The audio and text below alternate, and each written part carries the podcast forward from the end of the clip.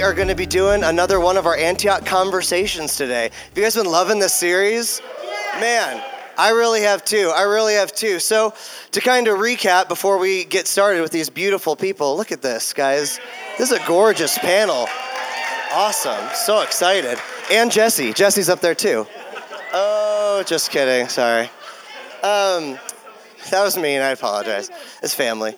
Uh, so, our first week, to recap, we talked about worship. That was Pastor Jade and Jonathan, and we talked about all the different parts of our service and the things we do, and how each part of what we do uh, is shaping us and forming us, each part of worship.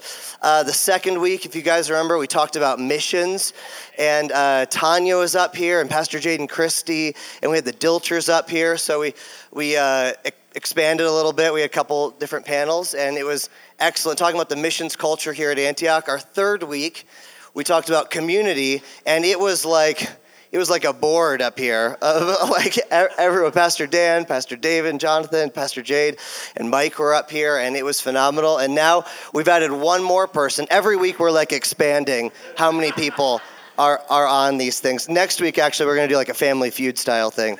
It's just going to be it's going to be a lot of people so uh, this week we are talking we're just we're celebrating. This week is all about celebrating who antioch is who we are as a people. You guys excited? All right all right. Hey let's um, we're going to go through and just introduce our wonderful panel. So why don't you guys go through tell me your name uh, how long you've been at antioch and any areas that you've been involved in the church. Sarah why don't we start with you? Knierim. I am Sarah Knierim. Um, we've been at Antioch since the beginning of 2012. Um, yeah, and we ha- I've been involved in nursery, um, worship, the music ministry, and life group. We're leaders for life group. So. Cool. Appreciate that. My name is Chris Lockett. I'm, uh, we've been here for three and a half years, actually. Um, and I'm involved in Nexus on Fridays. Yeah, yeah, yep. Men's prayer on Wednesday mornings. Yep, yep, yep. And obviously now panel discussions. so, yeah. Hi, I'm Sarah Wagle. Um, and we've been here for seven years. Awesome. Long time. Um, in the course of that, I've done everything from nursery, life group leaders, women's ministry, missions. So, part of the family. That is awesome. All right. All right. My name uh, Lamar Dickerson. Okay, can you hear me out there? Can't hear me? Oh, it's on. It's on. All right, one, two, one, two. We'll work it out. Okay. All right, my name is Bernard Dickerson. Uh, me and my family, we've been here right at three years. We got born here uh, when Antioch became Antioch. so, uh, which is a good thing. We serve in a couple capacity, uh, such as life group leaders, uh, uh, security, tear down, setup, all those good things. So, check, check. Nice. All right. My name is Jesse Matzabaugh. I'm not sure if I'm pronouncing that right. Um, I have been here since 2007, I think. And I've been involved in pretty much everything from uh, Generation Church, Nexus, worship, pretty much all of those years, uh, missions. Uh, Sarah and I helped lead a rebranding for the Antioch, so all of the logos and everything. She did it. I was there to observe. I didn't really. Awesome. Thanks so much, guys. Well, hey, why don't we get started? And I just want to hear to start out with what are some things that you love about Antioch? Shoot, I met my wife here. Yeah! Yeah. I love that about Antioch. All right, next question. Yeah, before uh, b- before um, we were at Antioch, we had never met, and I guess we were like two hummingbirds who had also never met. But um, no, yeah. So I met my wife here. Um, friendship blossomed into twoo love. Uh, everybody go ah. Um, no, I, but to bring it to kind of what this house is about, in um, the first week we talked about worship, and I'm going to read you guys your guys' mail here. If, if you guys have been here for any number of days, um, or if you're if you, you you call yourself a member, somebody asks you, hey, what kind of church is that? What kind of church is Antioch? Your first word is, well, pretty, pretty much all the time. Because, I mean, this is a very unique house. Um, but coming out of our first worship panel, I kind of, in my head, coined it, we're omni denominational. Um, no, and what I mean by that is a lot of churches and a lot of houses really focus on one aspect of the kingdom, be it the prophetic and apostolic, or be that um, liturgical worship. Um, there's a lot of, there's many different aspects of the kingdom and many different things that we can focus on. But something I absolutely love and adore about Antioch is we really focus holistically on what the kingdom is. Obviously, um, in, in the Lord's Prayer message, we talked about the kingdom for nine months and what that means. So I love that we are an omni denominational church, not a non denominational, but omni denominational. That's cool. That's cool. Awesome. Anyone else? What do you love about Antioch? Bernard, how about you, man? You know, I, one of the things I love about Antioch is the the relational uh, aspect in terms of uh, who we are as sons and daughters and as a family. We're bigger than just a community of believers, but uh, truly there is a family feel here, and uh, you can feel that when you walk in here. Uh, I, re- I recall when I got here, uh, there was a young lady in the back, Miss Miss Ethel. She's not young physically, but she was young to me, and she just opened up her arms wide and loved us and uh, and another person who was uh, who's not here at the moment, but uh, Miss Tommy Furmite. And she would come over and hug my kids and just love on us and just poured into them and pour into us and it just that welcoming feel. And then you know I just got fell right into it. so, but definitely family. I love it. I don't know. Is this mine? Oh, it is on. Okay. Nice. Um, for me, when when we first moved here, both me and my husband have been through a lot of different types of churches. I grew up um, Episcopalian. Um, we had been through like Southern Baptist and Missional and YWAM, and um, and so we had kind of developed what who Christ was in our lives. Individually, kind of apart from the church. And we kind of always went to church sort of as a like, okay, we need to go to church. It's not 100% us, but okay, we're here, we're, we're obedient, like we're here.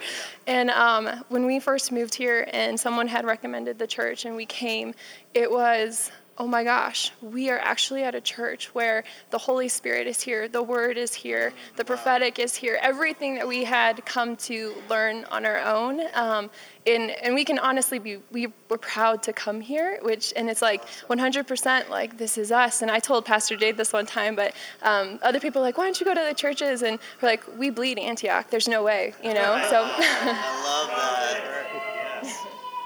I love that. That's so cool. Have so so far has any any of these stories resonated with you? Is is this like that's my story? Anyone in here by show of hands?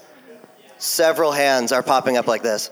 So I will tell you it was roughly 100%. Okay. So, yeah. Awesome. Awesome. Chris, you want to go next, man? What do you love about Antioch? Well, I didn't meet my wife here, but I came here with my wife, so it's got to count for something, Yeah, right? that's right? Yeah. strong. That's Okay. strong. Yeah. Okay. All right. So I came with my wife. Um, anyway, so what I what I really love about Antioch is, uh, of course, you have the word, you have the worship, you have the beautiful people out there and everything, but what I, you know, that's where you guys are supposed to be like, yeah, yeah, you know. Unless you're not beautiful, then I mean that's another thing. But, but we have also, you know, it's uh, what I like about it is the purposeful intent. You know that uh, the pastors, staff, the culture of this place is. It's not like I just want to get to know you, you know, as a member, but it's I want to get to know you as as who you are personally. Yeah. You know, and so and that's something that just really, really a lot of times just just I think about from time to time you know and it's uh and you have a staff here that god's put a culture in this place where you know they don't encourage they don't it's not encouraged to to be a bystander or be a bench warmer you know they want you to get involved and they want you to serve christ serve the body and and grow through serving you know and and i think for me you know it just feels like you know antioch wants you to be the best that you can be in a communal relationship Yeah. um, you know, horizontally and vertically, you know. So great. that's kind of what I love about Antioch. I love it. I love it. I could totally dig that. I agree. That's like, yeah, I totally, that resounds. And um, I feel like it's easy to see in Antioch that there is a culture of excellence. And I think part of that has to do with the way our staff were trained at Oral Roberts University, which is all about excellence, which is great. But it totally bleeds out into this congregation. But I think behind that in our church is this huge importance for significance significance in us as individuals and our callings and seeing that come out, you know, awaken, equip, send, significance in the things we do, in our worship, in the teaching of the word, and things like that. But um, for Seth and I, when we came in the door, um, we had visited a lot of churches. We sat down and we just knew that this was our church. And I think something that we love is just knowing that this is our family, this is our church, this is where God has called us to be. Um, and having that, just knowing that this is where the Lord has us, um, it's easy to uh, call everyone family. It's easy to um, just receive and be here and confidence and bleed Antioch, knowing this is these are our people, this is our place. You know, another thing, um, they, they sent us a list of questions, and they were saying, like, if you can describe Antioch in three words, what would it be? Um, which, any, if you know anything about Antioch, we love words, and we're good with that. And we spent five weeks on the word our in the Lord's Prayer. Just the word our, not even Father yet. That was week six. We're gonna wait for Father. Yeah. Put that on We got- hold. yeah. Um, so I was going to cheat and do Awaken, Equip, Send. No. Uh, but really, the three words that came to my mind was a multicultural equipping family. Um, and something I love about it is this is not one. I don't see one shade of skin here. I don't see one age group. I don't see one um, eth- ethnic background. I don't see one culture group here. It is all of the above. Yeah. And even going beyond that, um, I know there's Uh, how can I say this? That what we equip them to, and we have positions of leadership and a voice from the stage. So it's not like we're just praying, Lord, make us a multicultural church, but it's like, hey, let's let's have all different shades of skin, all different backgrounds, all different ages. Let's give them a platform and an opportunity to speak because everybody has leadership, everybody has authority. And it's not like this is not a colorblind church. We recognize that every background has something unique to offer, and there is um, an aspect of God that only this specific Yeah. background and upbringing can provide that others can't. Um, and That's that's I love that that we are such a multicultural equipping family. Yeah, I love it. That's so good.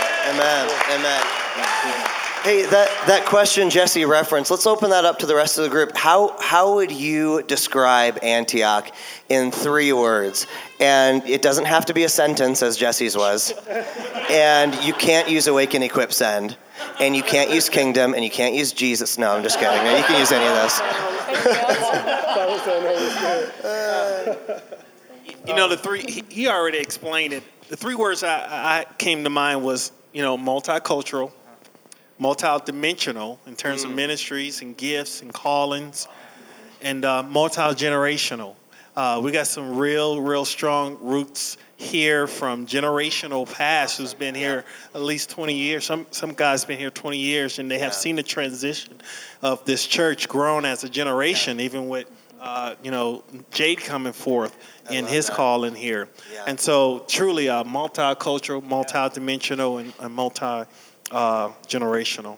I love that. I love it. You know, and to, to, to tag on to that, um, something that you just said that, that stood out to me. I, I was describing our church. I was going hiking with a with a guy who, who ministers up in Denver, and he, I was describing Antioch, and and I I couldn't help but think like one of our primary characteristics is that we're a learning church. You know, I, I, I love that we don't claim to have it all, and we don't claim to know it all, and we don't claim to do it all. You know, we claim to be a organic fellowship, a body of believers, a family who is learning together. You know, we're growing together, we're growing stronger every day, and and I feel like that humility like really sets us up for success, and it sets us up for something special. You know, in the city. Did you have something? Yeah, um, And Sarah, we'll get to you. on hu- humility, um, pa- Pastor Jade is such a humble person, and with the equipping and the sending, he, we really do hold everybody with open arms. And just a story for you guys um, there was a, a pillar of a family in this church that felt like the Lord is calling them to plant a church here in the city. And um, can I be real? Do I have permission to be Do real? it. Okay. Um, there are a lot of Western churches where the leadership would be like, You're not going to plant close to our church, are you? And you're not going to take people away from our congregation, are you? I mean, there's, I mean, that's just real. Yeah. And it's unfortunate, and I pray that that changes. But what was so encouraging to me is what Pastor Jay did when they came to him and said, Hey, I feel like I need to plant a church here. What he said is, Okay, cool, let me send you with the most influential and, and well established financially families, and let me send you and let's equip you and let's send you out and let's do that. So it's not, hey, you're not going to take our people. It's like, hey, let me send you the most influential families and awesome. send them with you. And that is so rare. Um, and it's the, the church of Colorado Springs needs that. And that comes from that humility you That's mentioned. beautiful. That's beautiful. Sarah. Um, and so, what I, I would add to that is that our church is responsive, our leadership is responsive. That when God speaks, when whatever He's doing, it doesn't matter if anyone else in the city or in the world is doing what they're doing. If God, if God is speaking it, if He is speaking in the Word or through the Holy Spirit, we respond. And, and it's not just obedience; it's like it's a heart of Father. I, I love you. We love you. Okay, I don't I don't care if this is uncomfortable. Let's do this. We trust you. And I think that's one of the most amazing things about our church is whatever God is saying, we're we're willing to respond. And that I think is maybe one of the best qualities of our church. Yeah, awesome. Willingness, man. I, I love that. Let's uh, let's move on, and I want to know how have you been formed by Antioch Church? Ooh. Right. he Yeah. would- Yeah. yeah. Anyway, I'm. Uh, um, I have definitely been formed and changed in this body. I would say that part of it has to do with the people that I have the privilege of hanging around. Um, there are some amazing people in this congregation, which people have hit on. I love um, seeing the bonds behave as a family. I love that Lauren Kunkel is always willing to call and say, "How can you? How, how can I help?" You know, with kids and foster kids. Mama Carmen, if it's my kid, if it's a foster kid, she'll grab him and love on him. Um, I just love, love, love the people here. Um, another way is through the words of Pastor Jade and the different speakers who um, they've invited in. Um, I won't forget, tend my garden. I won't forget to see um, problems as opportunities as a believer to bring the kingdom of God in. Um, I won't forget in difficult situations to look at the, what um, is absolute, what is true, and, instead of what is wavering. So definitely through the people and through the words that are coming through this church, I have been changed and formed. I Your love it. synopsis just like changed my life. That is good. Awesome. Chris, did you want to go next, man? How, how has Antioch formed you? How's it shaped you?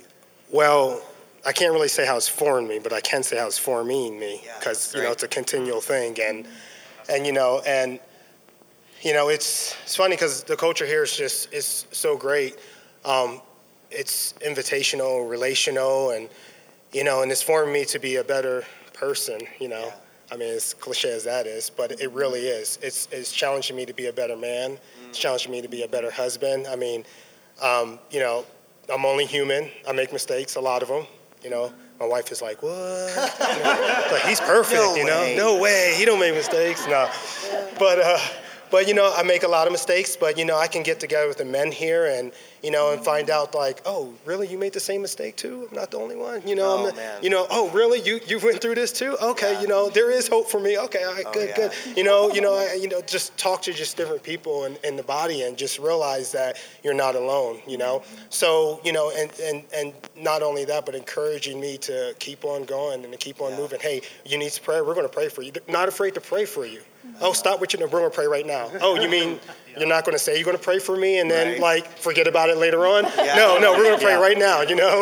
Okay, that. so. So you know, so you know, it's it's Yeah. formed me to be a better, you know, husband, better man. It's formed me to be a better prayer warrior, you know, which Awesome. I never really thought that Yeah. I was a prayer warrior, you know. But it's it's formed me to be that. It's formed me to hear from God a little bit more and challenge me to to uh, to speak out on what I hear from God. Um, even though it may not be the way that I was raised that it should be, you know, yay, yay, yay, you know, thus saith the Lord and things, but just hearing what God says and just saying, this is what I'm feeling, and it's and it's, there's a, a culture of in, of encouraging that, Yeah. Mm-hmm. and saying, yeah, t- tell us, come on, and even calling you out sometimes, you know, and stuff like that, which is, which, all in all, what I'm trying to say is just informing me, it's, it's just forming me to be a better listener to the things of God Wow. um, a better husband, a better man, um, and just better overall. That's you it? Just I those think. things? Just those things. That's it. Just Okay, we'll work on Just a it, bit. guys. That's a I'll work on it a challenge. little bit more. Forming. He said forming Yeah. still.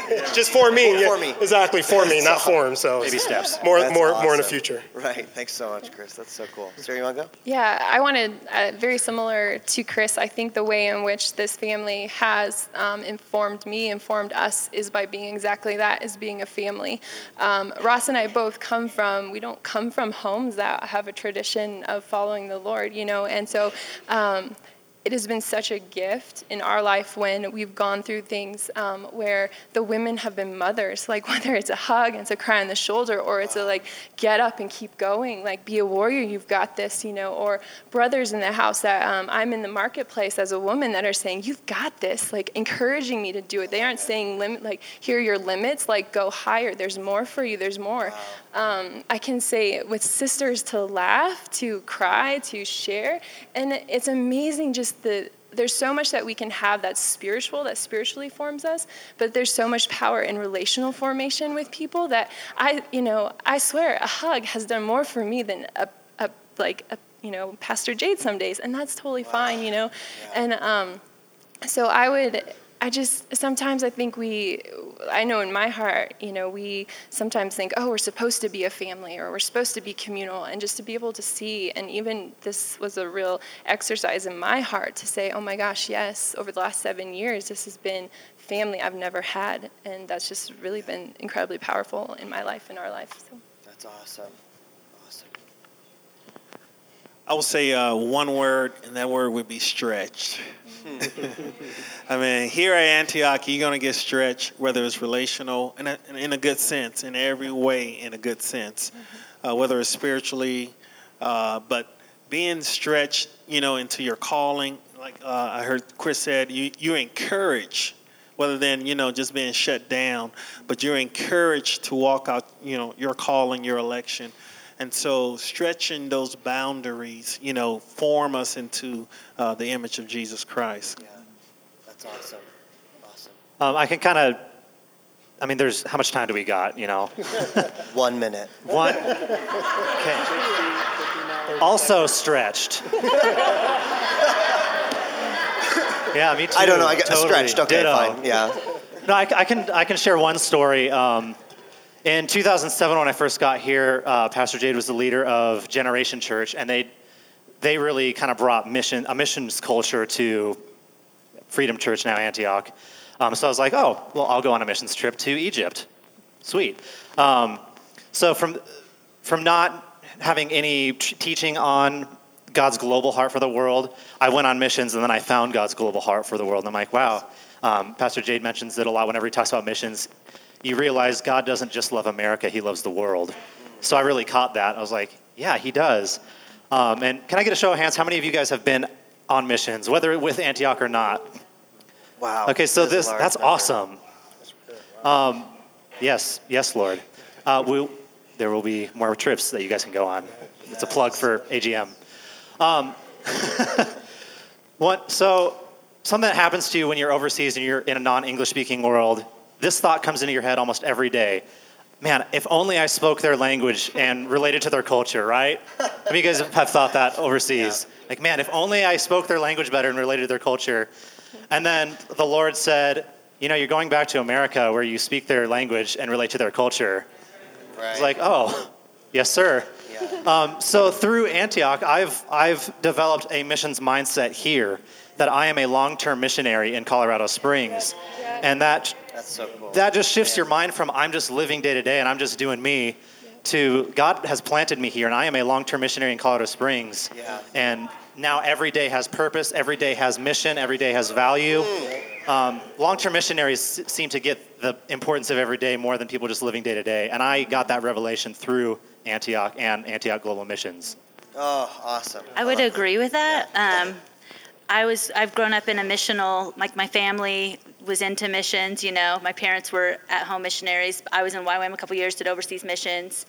Um, but coming back to Antioch, words came out of this church about um, your city being the new frontier of missions.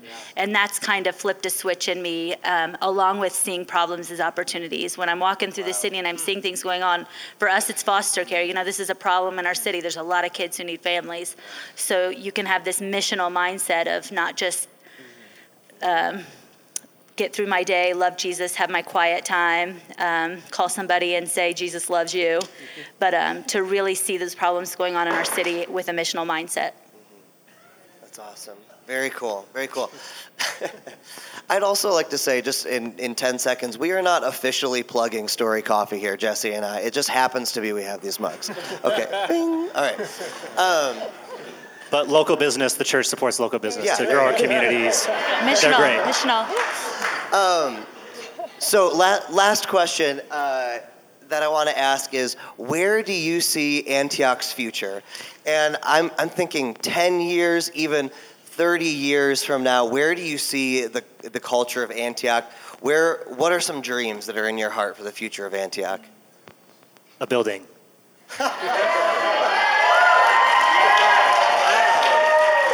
Wait a second, you guys, you guys want a building? This is totally. Oh, I felt the spirit on that I one. had That no just, idea. mm, okay, yeah, just- sure, done. Okay. Just get some music going or something. um, well, you know, let me say here, you know, I have three kids, and um, my oldest has just now started GC. And let me tell you, GC, right? And let me tell you, he was so excited. I mean, this dude has been wanting to go through GC like for a year before he could get in there. And he was so excited his first day. I didn't tell him. It was like, you think it was his birthday party or something like that. I mean, I didn't tell him. And, you know, we kind of kept it all secret and everything. And I just pulled up to the church. He's like, what are we doing here in Mount Q? You know, get out. And he's like, GC. You know, he's all excited and everything. So, it- which speaks volumes to it, the church um, and, and what they're doing here. But, you know, and I'm getting to the 10 years, 25, I, I promise. I. But, you know, and he, he's, he's so excited about this thing that he has my other two. They're like, oh, that's so unfair. You know, I can't wait till I get to GC. And, you know, they're ready to go now, you know. So I keep telling them, you got to be patient. You know, you got to be patient and grow. You know, you get there. But um, what I what I hope to see as far as this culture goes is just it's to continue and go deeper. You know, um, everything that was talked about today. You know, a place where my kids can worship unrestricted, where the, it's it's it's not something where we have to teach to serve or preach to serve or try to get you to serve. It's in the culture where they're just wanting to serve, you know, wanting to serve the body, wanting to serve Christ, just wanting to serve wherever. What can I do to serve, you know, and, and be encouraged to do that, you know? So that's mainly what I want from them a place unrestricted as far as their worship, as far as their serving, and just knowing that they're going to grow through serving and, and they're going to grow um, through the teaching of truth, you know, and then not be watered down, you know. Right. So that's what I want, you know, from them in, in 10 years and 20 years, and we're Antioch to me, so. I love it. I love it. Um, yeah, I'll piggyback off of the kid bit, um, but I guess I think it's great that we even look at our kids and we say, there's going to be 30 years. There's going to be a church in 30 years. You're going to Yeah. be here, and there's a purpose and a plan for you. And um, for for me, for my children, for us, and in the next 30 years, that we would continue to do God's will in the city. That we see impact. That we see things change and move Yeah. in complete alignment with the Holy Spirit has and what Christ has for our church. Um, I would also say that in as my kids grow up, that they would be in a body where Christianity just it isn't social security. Well, that didn't come out right. Social security. I don't know. Social security for them, like a safe, like yes, a safe place, but not just a place in which okay, this is where I fit and it's my bubble and whatnot. But that they see real lives, that Christ becomes real, that He is real to them when they're out in this, wherever they go, wherever they're led, and that He sees that through the people that are here. That He sees us in our lives as parents, and that they're. Um, the people that they're around, like, oh my gosh, Christ is real. He's not just a thing we talk about, he's not just a thing we say. You know, this is, I see it every single day impacting it and walking out in the people around me. And Yeah. I would hope in 30 years that we grow, but that, and this doesn't sound awful, but that we stay exactly the same in the sense it. of our hearts. Our hearts Sure. would stay the same, that we wouldn't change, that things wouldn't allow us to Yeah. be different just because of pressures put on us by whatever. Um, so, yeah. I love it. I love it. Let me just tag on to uh, like both the things you're saying.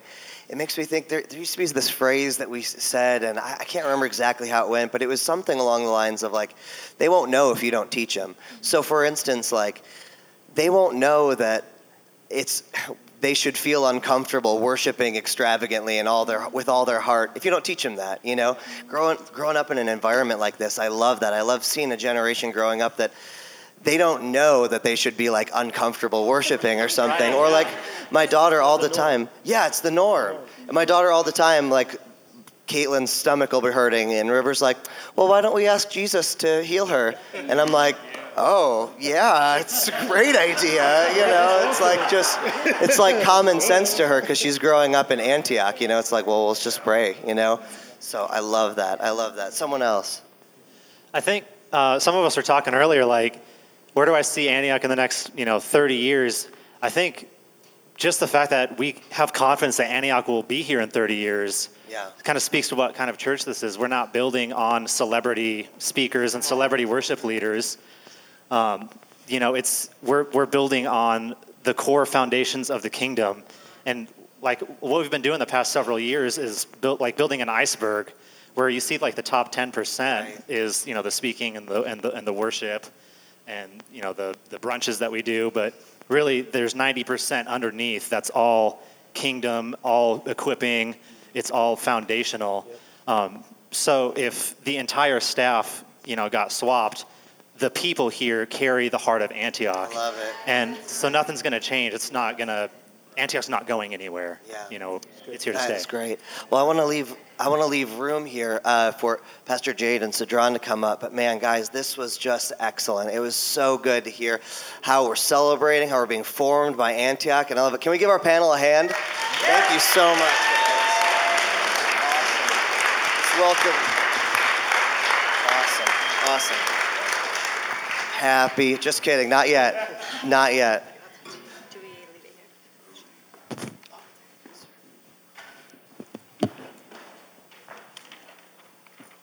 Let's give them one more hand.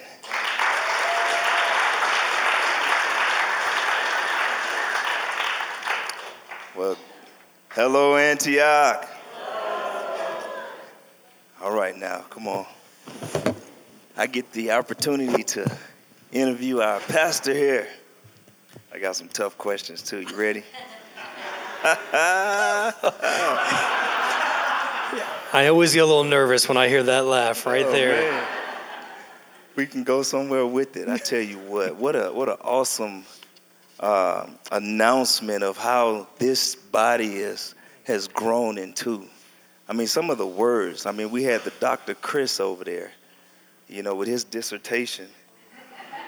He said, We're not a bench warming church. That means everybody put their hands to the plow, everybody is moving forward as one. I love that. And I tell you, I wrote down so many notes and uh, stretched Bernard over there. I tell you what, I've been stretched. But my question to you, sir, how do you feel about these past conversations here? And what's your thoughts upon them? It's good. It's a good question. Uh, I am I'm overwhelmed, really, in a lot of ways.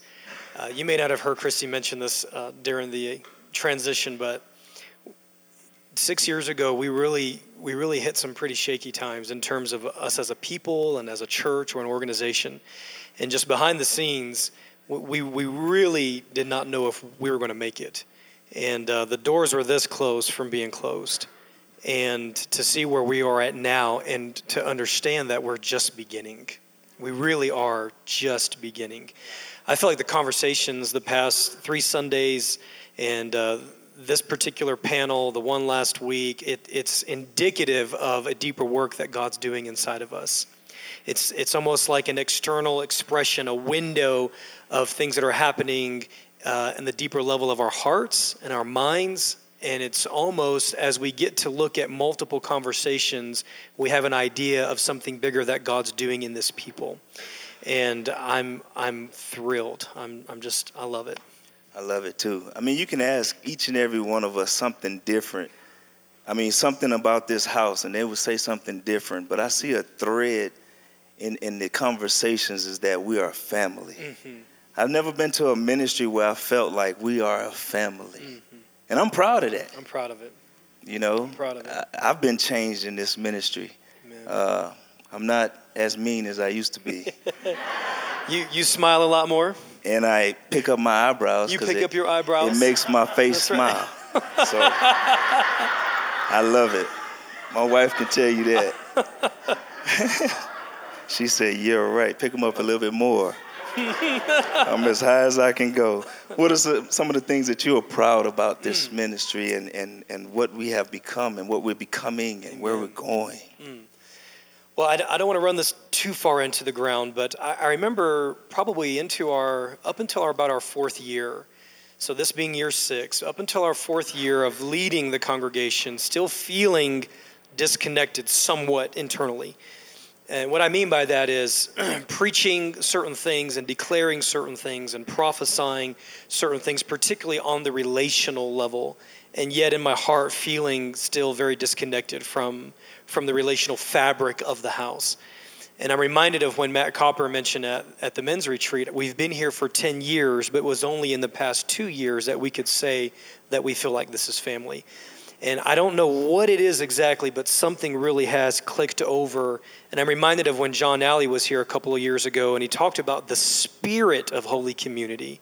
And we prayed for the spirit of holy community to where we could almost have all of the right ingredients in place, and yet that, that thing that makes a bunch of foreign people truly one was missing. And it's here at least in measure. And so the relational fabric that we are experiencing is one of the things I'm, I'm deeply proud about. Um, this past year, or the past year and a half, uh, Dan has taken the helm at really leading a deeper understanding of what it means to serve as ministers. And so I'm thinking about what's happening here every morning, uh, 9 a.m. Our ministry crew gets together. Four times a year, our ministry crew gets together. And I'm really proud about how we're serving.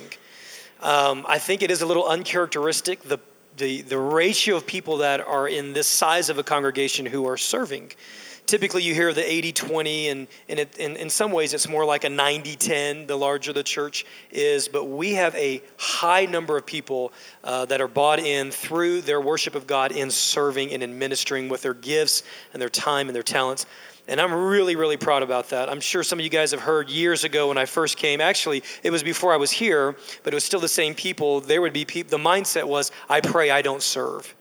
That's what I do. I pray, but I don't serve. And that is not the ethos of this family. That's not the ethos of this people. We are all the people who, who dive in.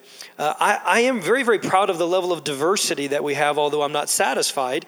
Um, and again, I love that multicultural, multidimensional, multi generational that Bernard so concisely uh, communicated. And I'm seeing that more and more. Uh, you can ask Christy years ago, one of the things that I would, I would kind of spout off and pray is that I wanted to be a part of a multicultural family. Uh, that's, that's, that's very, very important to me. I feel it's very, very important to God, and to see that grow uh, is, is um, I'm very proud of. And the last thing is um, I'm proud of the, the level of leaders that are being raised up, not just in the house, but uh, with the ventures, the kingdom ventures that are happening outside of the house. I think about you. I think about so many people that have uh, kind of clipped the sails and are and are, are, are, launching out into kingdom ventures and kingdom businesses. And um, you and Bernard and Jonathan and, and, and, and Dan and so many others speaking and growing in such a level of maturity. And we're going to see more and more of that. I'm, I'm, I'm thrilled about that. I tell you one thing that I'm proud about is how many men we have serving in the house. I agree. Because I totally go, agree. We go to so many houses and the ladies are taking a load of the house and you can feel that. But when you have the men serving, mm-hmm. that does something to the heart right there. That's true. Can I get amen, men? Yes. Are there any men in here? You know, so drawn to that point, you know, we had we had 45 men at our at our men's retreat last week, and that was with very minimal recruitment and marketing. And uh, Jeff and I and Mike and I had a debrief this past week, and we really feel like we're, we're, we're kind of envisioning the next benchmark, 2017. We're going to see 100 men right. gather together and be equipped and be empowered and be challenged and changed and sharpened. And, uh, and I just think that we're, we're going we're gonna see that touch the fabric of our families, our marriages, our children are going to feel that, our city's going to feel that. And uh, I'm really excited about that. I tell you what, you're showing us things that are to come, which is exciting. when you look at vision, when you look at this house, where we're going, what's on the horizon? What can we be prepared for? How much time do we have again? um, I'll, I'll do a, a, conceptual summary and then uh, we'll, we'll, talk about some real practical things. So uh, I envision deeper rootedness. I think we're, we're just, again, breaking the, the ground on what it means to be a, a, rooted people, rooted in God, rooted in truth, rooted in the historicity of the church, um, rooted in the fact that uh, you know these things that God is doing in us. This is not new, but that you know God's been involved in shaping and forming a people for for hundreds and hundreds of years. And I think as we reach backwards, we're going to find some treasures that are old, and we can marry those with some prophetic treasures that are new, and it's going to create a more rooted people. Uh, number two, a broader reach. Um, for as excited as I am as what things things that are happening globally, um, I, I, am really, really burdened for our city.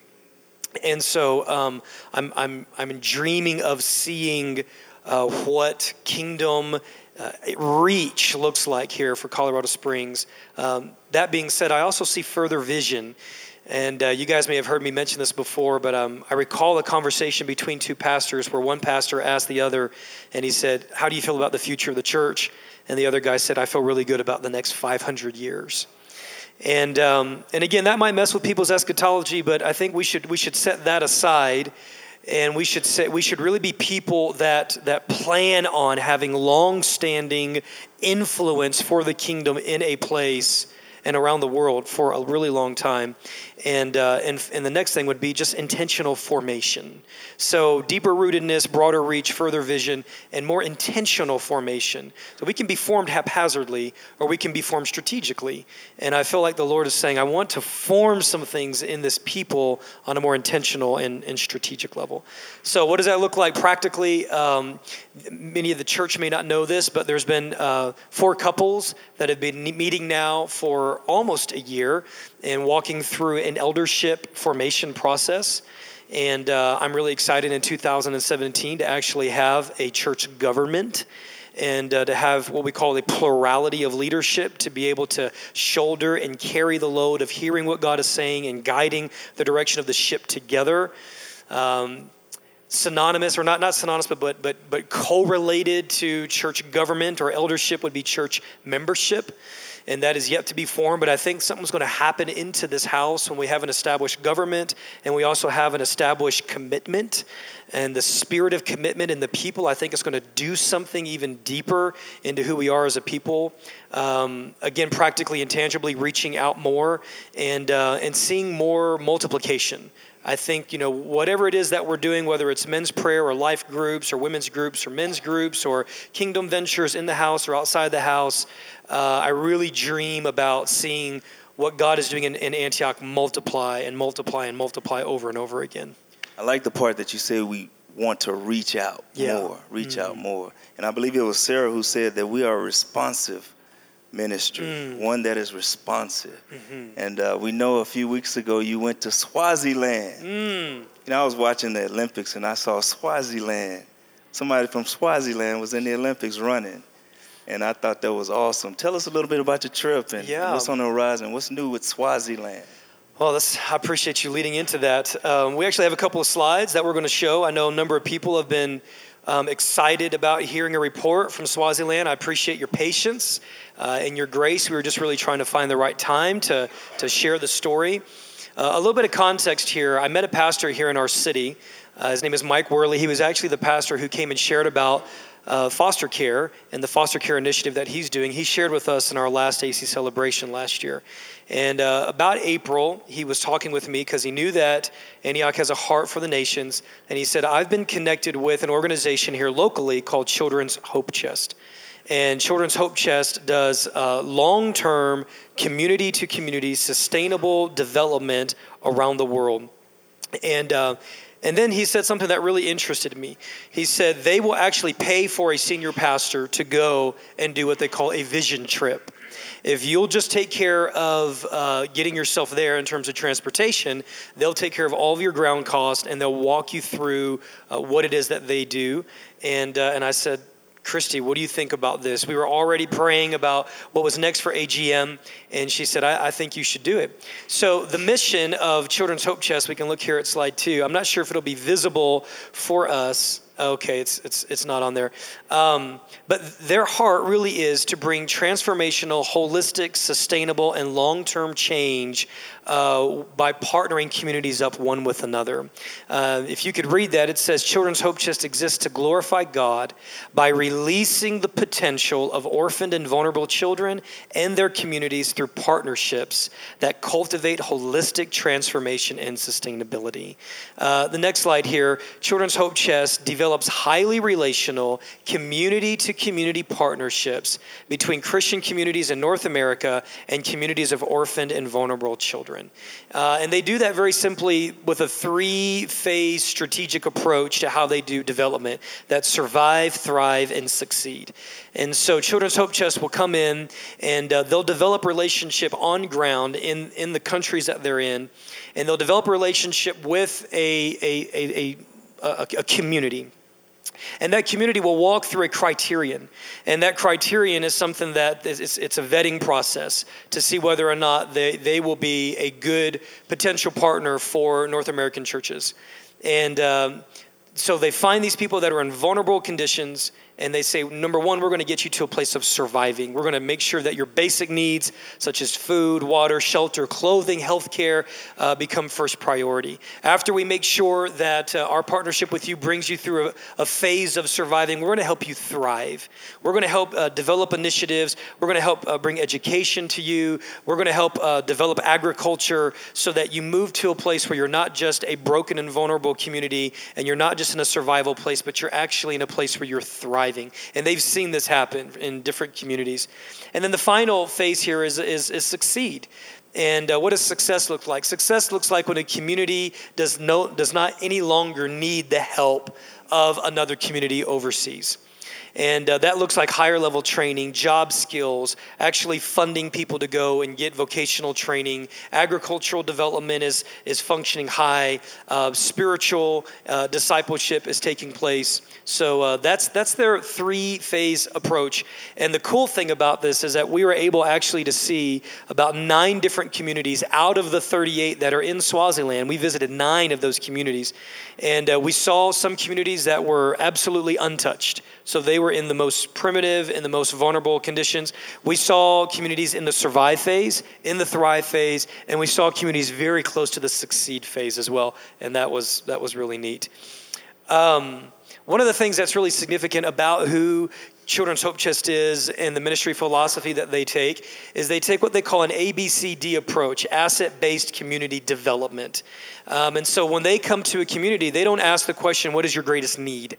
They say, What do you have that can be developed and multiplied? And how can we come alongside of the innate resources, both in terms of human personnel and in terms of the land and in terms of the livestock that you already have at your disposal, that uh, we could get together, we can pray, we can hear God's voice, and we can be creative to, to, call, to do what the Great Commission and to do what the Dominion Commission command us to do to tend and to multiply. Uh, CHC works in about uh, eight different countries Russia, Swaziland, Ethiopia, Uganda, Guatemala, Moldova, India. And uh, after this visit that I had with Pastor Mike Worley, I went home and I pulled up Children's Hope Chest, and there were two places that just jumped out at me, and they gripped me, probably because I didn't know much about them. I didn't know much about Moldova, so I, I drilled down to find out what they were doing in Moldova, where it was at, and then I looked a little bit deeper into Swaziland something really interesting took place as I began interfacing with the, uh, the, the, church, the church partners director there. Uh, he sent me an article about the, the, national state of where Swaziland is at. Uh, I didn't realize that they were, they've been in the past two years in a state of agricultural drought. And I also didn't understand that about half of the population had been decimated by the HIV AIDS crisis. And we actually, in the eight care points that Dan and I went to, uh, they call them child child steaded families, which means that uh, many of the families and homes that are there are actually led by eight, nine, and 10 and 11 year old kids because their families have been wiped out or their parents have been wiped out. And, uh, but in Swaziland, it's a monarchy, and so families are actually uh, granted land. So they don't have traditional foster care orphanage systems because they want the children there to maintain the plot of land that's been designated by the king to their families. So they would rather keep a child or, the, or those children, even though they're young, uh, in their home so they maintain that land as opposed to ripping them out of that. And that's why the care points and the community to community partnership is so important. Um, we've walked through a pretty extensive process, uh, not only the vision trip, not only having multiple conversations with various levels of staff at, at Children's Hope Chest, but we also brought this to uh, our level of um, uh, emerging elders. And um, something that's, that's new for me is being a visionary leader and, and being a guy who's worked primarily with our staff for the past six years. I've been able to uh, catch the vision of God and say, This is where we're going to go. And the elders become a good brake and a good governing system for me. In fact, one of our elders said, So tell us what you want us to do. Do you want us to just agree with where you're going, or do you want us to actually kind of run this through a process so that we make sure that this is what God is asking all of us to do? And, uh, and naturally, I said, No, that, that right there, that's, that's what I want. And so for about two hours, our elders got together and they just, they just drilled uh, the, the, organization. We, we had one of the, uh, the higher level staff members get on the phone. Our elders asked him multiple questions. We looked at the website together, we prayed, and we feel like this is a significant step towards strategic and sustainable long term development in our missions uh, ministry and missions philosophy that God has us doing. Uh, what that's going to look like, very simply, is for us uh, there's going to be three commitments that we're going to make. Number one, uh, we're going to commit to do a, a child sponsorship, uh, much like compassion, but um, it's it's less it's less segregated. It's more aggregate. So we as a church are going to agree to sponsor children, particularly in that care care point. Um, which leads me to a really neat story here. Um, out of the eight to nine care points that Dan and I visited, um, there was, there was a number of care points that had been started by churches, and particularly churches in Colorado Springs. And uh, for whatever reason, new pastors come along and they don't have the same vision for, for that. And so they, they pull their church out of that partnership. So we got to see care points that were established by churches, and, and kids were thriving and warm and excited about, you know, what Children's Hope Chest represents and what the gospel of the kingdom represent. We also got to go to a place that no other pastor and no other team has ever been. And it's about two hours away from the base. Most of the care points that we visited were in about a 30 to 40 mile circumference from the base. This was about an hour and a half to two hours up into the high point of the entire nation. We went up into the mountains and it looked very reminiscent of Colorado. And uh, as we went up there, we found, we found a mother and a mother who uh, was, was just doggedly persistent and perseverant to uh, bring her uh, application to Children's Hope Chest. There's a hundred care points that are on the waiting list. A hundred care points. Eight of those are ready for adoption immediately. And she was one of those because month week after week for months, she would come and say, You must help us. You must do something for our community. Uh, one of the places that we immediately fell in love with was a place that had partnerships, and just the people and the children were just, it was hopping. I mean, it was hopping. It's a place called Les Ibovu. And uh, as soon as we stepped off, we just immediately connected with one of the shepherds there at that care point, and uh, I said, This is it. This is what we're going to do.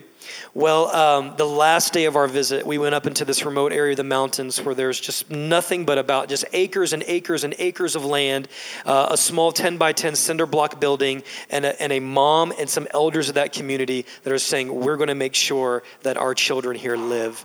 And uh, I came back and I shared this with Christy and I said, I, I, want you to pray with me about where we're supposed to go. And she, she said, Well, you've been there, I haven't.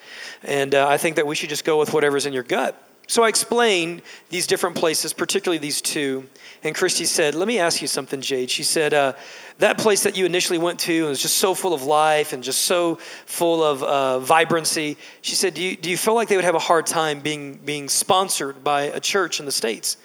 And I said, absolutely not. In fact, there was another ministry that was traveling with us, and they were we were kind of in this bidding war almost. Like they were saying, This is the place that we want. Well, they ended up going home the next day, and they didn't get to go to uh, to Echenvovu, which is the place that we went to in the mountains. And she said, "Tell me about Echenvovu. Do you feel like that that would have a hard time being being adopted? Uh, it's a longer ride, gravel roads, higher elevation, further out, less less comfort, less convenience. Uh, closest running water is about a, a 30 minute walk one direction to get to uh, the closest uh, water source." She said, "Do you feel like it would be harder to be adopted there?" I said, Yes. And she said, Then that's where we're supposed to go. She said, That's who we are.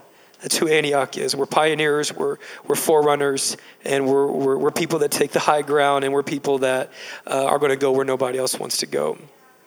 And so um, that's my wife for you guys. um, so yeah, hearing about the state of the nation, um, even before we went, something just something just got inside of me, and I've I've really not been able to talk about Swaziland without just breaking in some capacity, uh, knowing that it really is literally a fatherless country. And uh, the spirit of sonship and the spirit of fathers and mothers that are in this place, I feel like um, I feel like God's calling us to uh, to have a long-standing influence uh, with the Swazi people what an encouragement to see something from the ground all the way up. Not just hitting it, going and visit for a couple of, you know, missions trips, but actually concentrating on one area, sowing into that land and watching the Lord just build things out of it. Wouldn't that be exciting? Oh, come on. I love it. I love it because even the Bible says that Isaac sowed in a land wow. that was desolate. It didn't have anything thriving out of it. And he saw a hundredfold in that self same year. I'm looking to put God to his word. Amen. That is an awesome thing. I love the part that, you know, this is a fatherless nation. These children are raising their families, but we can come in and partner with them. Absolutely. That's going to be exciting. I don't know about you, but I'm looking for the long haul. It might even make my hair grow. I don't know. I don't know. You know, Cedron, just I, I know we're wrapping up, but I think the really the thing that just lit our hearts on fire is that this is an organization that asks for at least a five-year commitment. Mm. And it's an organization that says, you know, we want you to engage in the child-to-child sponsorship, but we also want you to bring a team out at least once a year. Mm. And you're gonna, we're not going to go to like numerous care points. We're going to go to that one care point. And here's the thing that's different from any other model I've seen they're not going to receive any other missions team from the United States. Wow. They're just going to receive our team. So we are literally entering into a long standing commitment that says we're going to help you develop from the ground up. We're going to help you get schools built. We're going to get water wells dug. We're going to get agriculture farmed. We're going to get livestock raised. And we're going to help you become a thriving and successful community in the kingdom.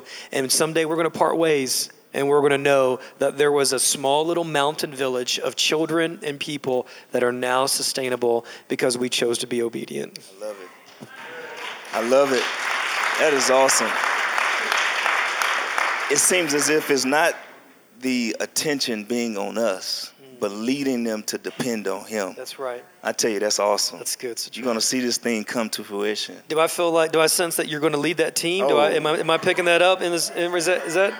Do you, you feel that coming off of him, babe? Yeah. that's right. Leading a team. I tell you what. I'm not a bench warmer. That's right, man. But I'm not going to lead. I tell you that. I'll play the game. I'll let somebody else be the uh, point guard. I'll play the game. I might shoot a basket or two, on, but man. that's awesome. That's awesome. Don't put me on a spot like that, Pastor. I'm up here sweating, y'all. You know? We're gonna talk about this later. yes, sir. You know, there's a reason why God's growing this men's ministry. Oh, we got people around the world need fathers, man. Oh man, I tell you, there's a lot of fathers in the house. Yes, there are. You know, I started participating in the children's ministry. Yes, you have. And this has been awesome. Mm. I tell you, these children, they, they latch on to me. Mm-hmm. Probably because I let them yell and scream and, and roar like lions. I love Listen, that stuff. Man. I mean, a child should be a child. Let them scream. Mm-hmm. Let them have an avenue to worship God in their own way even if they are telling you no, I don't want to do that. but it's awesome. And, and having the men in this house, I tell you, like I said before, just seeing them with the genuineness. You know, a lot of uh, churches that I've come out out of, the men have been rigid, kind of like my father. He didn't say much, but his expression said everything. But these men actually express themselves, and uh, I don't know how to cry yet, Tim. I'm gonna learn.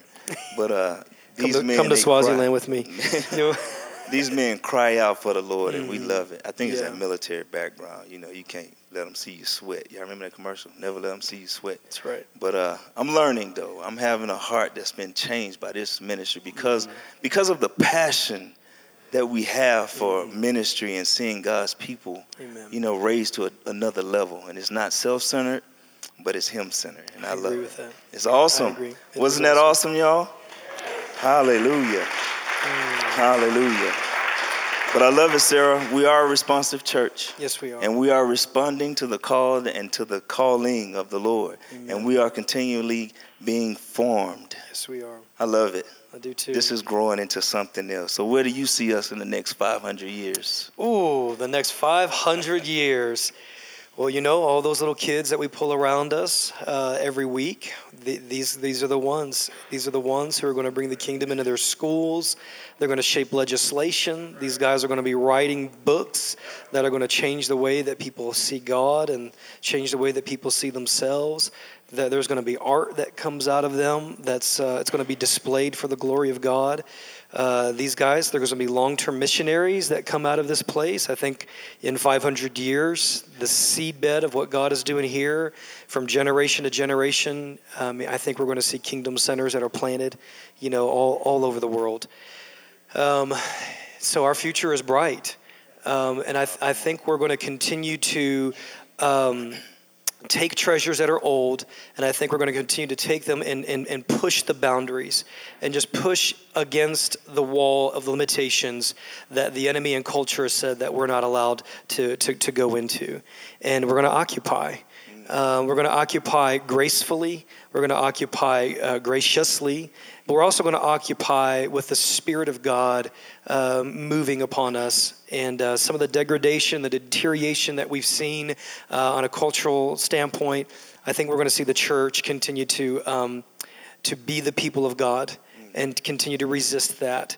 Um, you not to not to get all Dr. King on us, but you know our, our children are not going to experience the same level of hatred and pain and racism that we're seeing you know ravage our, our, our nation right now. Um, we're, we're, we're going to see that erased. We're going to see that healed. Uh, we're going to see we're going to see a people that understand their sonship and pass that on to their children and their children. And uh, some of the, the things, the territorialism, the independence, the consumerism, the materialism that has so fragmented the church for, for, for decades. Um, my prayer is that we're not going to see that happen in the church because we're going to, we're going to have such a level of security in sons and daughters. We're going to purify what the prophetic looks like. We're going to have an authentic apostolicity. We're going to have a, a church that people, um, that God can be proud of. And um, it's going to have that perfect tension and that perfect balance of bringing truth, of reaching in, of restoring people, of reaching out, and, uh, and bringing the kingdom of God to the world. Our partner, I agree. Amen. I, I'm gonna be a member of this church. If, it- Amen. if I wasn't before, I'm joining today. Amen. We appreciate that. I'm that. a member because I like the vision casting. It's just awesome. And my wife, the last time I was on these couches, she sat next to me. She kind of embarrassed me because she said some, she said some things about you know when I first came in. I was like, you know, I want to see a little bit more black people in here. and she said, if you build it, they'll come. It will come. And I wasn't saying that from a racial No standpoint or anything like that, but she said, if you build it, they will come. And I mm-hmm. see that the Lord is building something here. building something. And He's going to add to the body, and they're going to come in with just as much passion. It's not going to take long for them to catch on to the fire of God. Amen. And I believe that. Let's just pray into that. Can we Let's just do it. Let's stand to our feet? Let's do it. Let's just stand to our feet and just pray into the things of God here, the passion that's taking place in this ministry. Just focus in your hearts on Him because it's not about us. I know we have our sacrifices on the stove, but it's not about us, it's all about Him. So, Father, we just thank you for the passion that's in this house, God. We thank you for the vision that's cast forth in this house, Father. the one that is not upon us or what we are doing, but what you are doing through us, Father. We pray for Swaziland. We pray for Antioch, God, that you are awakening us to your call and to your, your glory as to what you want us to do, Father. Lord God, I bless this church. I thank you, dear Lord, that the anointing will fall upon us, God, to have a heart after you like never before. God, you're taking us into new territories, God. You're taking us into uncertain areas, but God, we know that even if the ground seems a little shaky and our knees are shaking, God, you will never, never, never be a shaken ground, Father. You are a strong tower. Lord God, you are the rock of our salvation. Lord God, you are the one who causes us to see things like never before. Cause us to walk forth in your vision. God, we just thank you, dear Lord. We lift up our hands in the sanctuary today. We give our all unto you, Lord God. We thank you, dear Lord, hearts that are melted towards you, Father. We thank you that our vision is upon you, God. We thank you, dear Lord, that the uncertainty of Swaziland, God, that you are certain, God, that you will prosper that land. we speak unto it now that those children are raising up to be kings and queens in your kingdom, God. That they will lead their families into prosperity. That they will lead their families unto you, knowing you and to coming closer unto you, Father. So, Lord God, we thank you for the passion in this house. We thank you for the vision. We thank you that it's solid, God. We are people that are solid about believing and trusting in the Lord. So, God, we just give your name all the glory. We give you all the praise and we worship you with all that we have within us, God. For truly, it is all about you. It's all about you, Father. And we just thank you in Jesus' name. Hallelujah. Come on, give the Lord a hand of praise. We bless you. So, John, thank you so much for facilitating this conversation, and thank you for what you and your family add to this this family. You guys are such pillars in this house. As as we dismiss, we have a we have a video that you guys helped create. So we want you to see your video, and we also have just a, a, a birthday reception. I believe, Martha, is it out there in our foyer? And so please avail yourself to some cake and coffee. And uh, Antioch, thank you for being who you are, and happy birthday.